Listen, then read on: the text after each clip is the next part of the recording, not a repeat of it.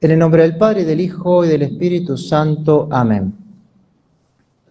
Mis queridos hermanos, estamos celebrando esta fiesta tan extraordinaria, tan olvidada, tan dejado de lado hoy en la iglesia, ya con una suerte de renuncia de este reinado de nuestro Señor, que se remonta de una manera muy clara al Concilio Vaticano II, con estos documentos de la libertad religiosa, con este favorecimiento a la separación de la Iglesia y de los estados, hoy nosotros venimos a proclamar esa reyesía de nuestro Señor.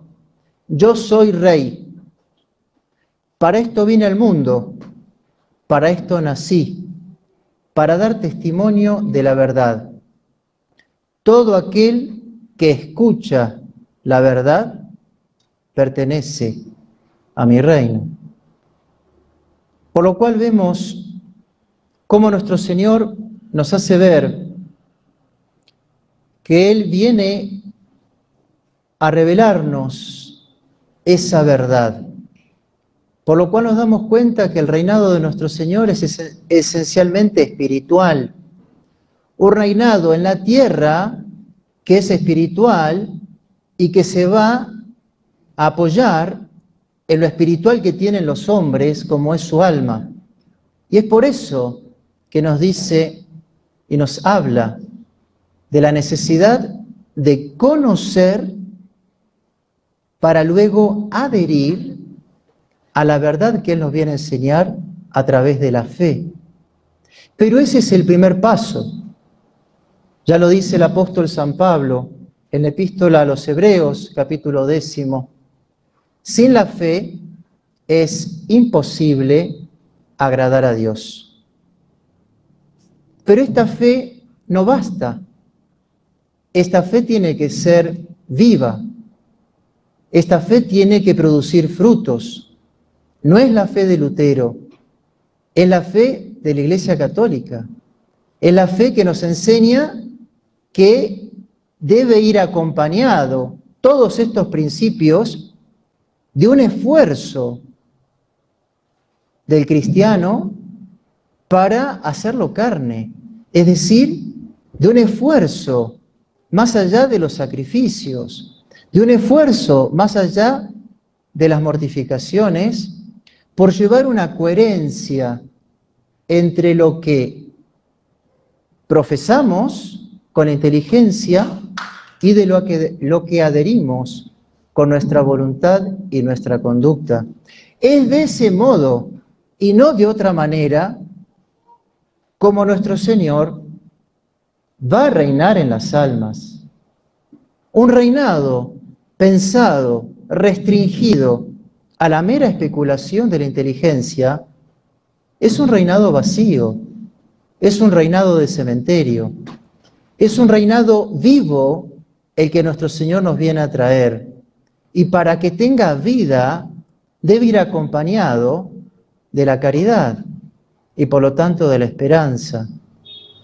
Cuando nuestro Señor dice, Regnum meum non est de hoc mundo, non es huius, utiliza dos maneras para indicar que no se origina en la tierra su reino, que no sale de la tierra, sino que su reino viene desde lo alto.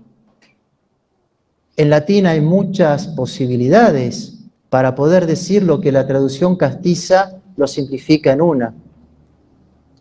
Mi reino no depende de este mundo ni se origina en este mundo. Sin embargo, soy rey, para eso nací, para eso vine para dar testimonio de la verdad. De modo tal, mis queridos hermanos, que ya nos damos cuenta que para que nuestro Señor reine en las almas, lo debe hacer a través de las virtudes teologales y que esas virtudes estén tan mancomunadas, estén tan unidas, que den frutos de santidad. Este reino, llevado de esta manera, no puede sino unificar. Este reino no puede sino generar paz. en el alma. En cambio, cuando no vivimos en esa coherencia, cuando el reino de Cristo está dividido entre lo que pensamos y lo que hacemos, cuando este reino de Cristo está en esa pulseada, en ese forcejeo entre lo que yo sé que es su voluntad y mi rebeldía y mi falta de renuncia y mi deseo de imposición de los caprichos, el alma se divide y pierde la paz. Y entonces, al perder esta armonía, deja de santificarnos, pero no porque Él no sea capaz, sino porque es uno el que pone el obstáculo a esa santificación que es fruto del amor, y es uno el que pone obstáculo a vivir en paz más allá que la paz sea lo más codiciado en la tierra por todos, los creyentes y los no creyentes. Esto es lo que nos enseña el prefacio tan hermoso, tan sublime y no menos poético que vamos a cantar en instantes. Un reino de verdad y un reino de vida, no de muerte, un reino de caridad, un reino de santidad y un reino de gracia, porque sin la gracia no podemos santificarnos. Un reino de justicia, un reino de amor, un reino de paz. Nuestro Señor, antes de dejar a los suyos el jueves santo, recordarán cuando les va a decir, los va a animar, a pesar de esa atmósfera de cierta melancolía, tristeza, porque Él se iba y ellos observaban una extrañeza particular, una sensibilidad especial de nuestro Señor, Él les va a decir, si alguien me ama, va a observar, va a cumplir con mis mandamientos. Y entonces, y por consecuencia, mi Padre le amará. Y vendremos a Él y en él haremos morada. Esa es la manera como Cristo planta su reinado en nuestras almas. Lo que sigue, la manifestación, la transmisión de ese reinado a través del apostolado, es consecuencia pero no es lo esencial. No por eso significa que hay que descuidarlo, no por eso significa que es intrascendente, pero no es lo esencial. Y muchas almas pueden equivocarse.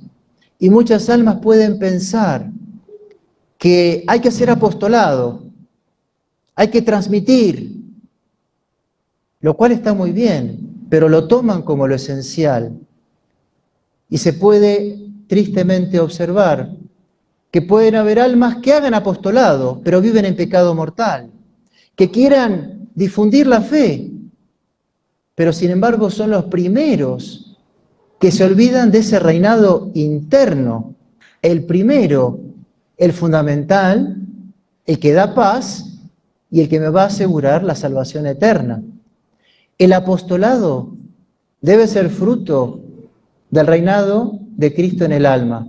Y cuanto más intenso sea ese reinado espiritual en uno, más abundante, más profundo, de mejor calidad va a ser ese apostolado. Fijémonos si no. Vamos a ilustrar esto con algunos ejemplos. Miremos el apostolado que hizo nuestro fundador, Monseñor Lefebvre. Esta obra inmensa, esparcida en toda la tierra, en los países, la cantidad de almas que hoy se pueden santificar gracias a esta congregación bendita, haber conservado la misa de siempre, la tradición de la iglesia. Esta obra de apostolado colosal, no se puede entender y tampoco hubiera sido tal si primero en su alma no hubiese reinado nuestro Señor de tal manera que le haya permitido, por ese celo de las cosas de Dios, haber realizado una obra que perdura de esta calidad. Hay un famoso adagio latino que dice, agitur sequitur esse. El obrar sigue al ser. ¿Qué obrar hay? ¿Qué fruto hay? Responde a ese ser, a esa naturaleza. Miremos el caso tan próximo también, contemporáneo, de un padre pío. ¿Cómo pudo lograr esa fecundidad extraordinaria, única, esa multiplicación de fieles, millares que acudían a él y que él santificaba? Si no es porque primero en su alma Cristo Rey había clavado la bandera con todos los sufrimientos que le pedía la manutención de ese estandarte, porque el amor se prueba de sacrificio. Y así como el Padre Pío sufrió lo que sufrió para mantener esa fidelidad y ese amor a Cristo para salvar las almas, así nuestro fundador, de modo tal que vemos que el apostolado que es tan necesario va a depender en enorme medida de la preocupación que tengamos que nuestras almas, nuestro Señor, reine. Y muchas veces podemos desgastarnos, quemar horas y una vida con un apostolado o con un fruto muy superficial, porque todo fue un trabajo en conflicto entre lo humano y lo espiritual, en donde primaba tanto la naturaleza humana, el gusto, las ganas, con cierto descuido de lo espiritual, que no se alcanzaron los frutos o tuvieron escasa duración. Santo Tomás nos dice que en las almas Cristo reina, pone su bandera a través de la gracia santificante de este modo explicado. En la tierra, Cristo reina a través de quién, sino de la Santa Madre Iglesia, con esa expansión y con esos medios de santificación que tienen para hacer que Él reine. Y en el cielo, Cristo reina mediante la bienaventuranza. ¿Y qué es la bienaventuranza? ¿Qué dijo él en una ocasión? En esto consiste la vida eterna, que te conozcan a ti, Padre, y a quien has enviado Jesucristo. Así pues, mis queridos hermanos, si vemos estos ejemplos tan estimulantes para nuestras vidas, como son los de estos dos grandes hombres de Dios, ¿Cómo no verlo? ¿Cómo no contemplarlo? ¿Cómo no admirarlo? Para imitarlo, claro está.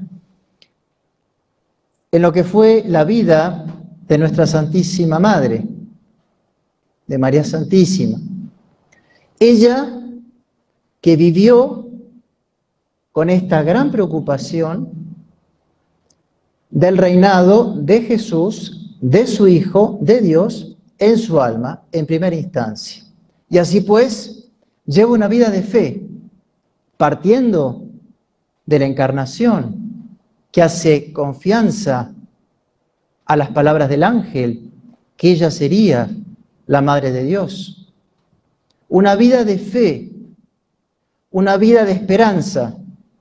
¿Quién, sino ella, fue la única que como una vela conservó la fe en esa noche de la humanidad, la tarde del Viernes Santo y todo el sábado, una esperanza inquebrantable en la palabra de su Hijo que iba a resucitar cuando todos, incluso los propios apóstoles, perdieron la fe y mucho más la esperanza.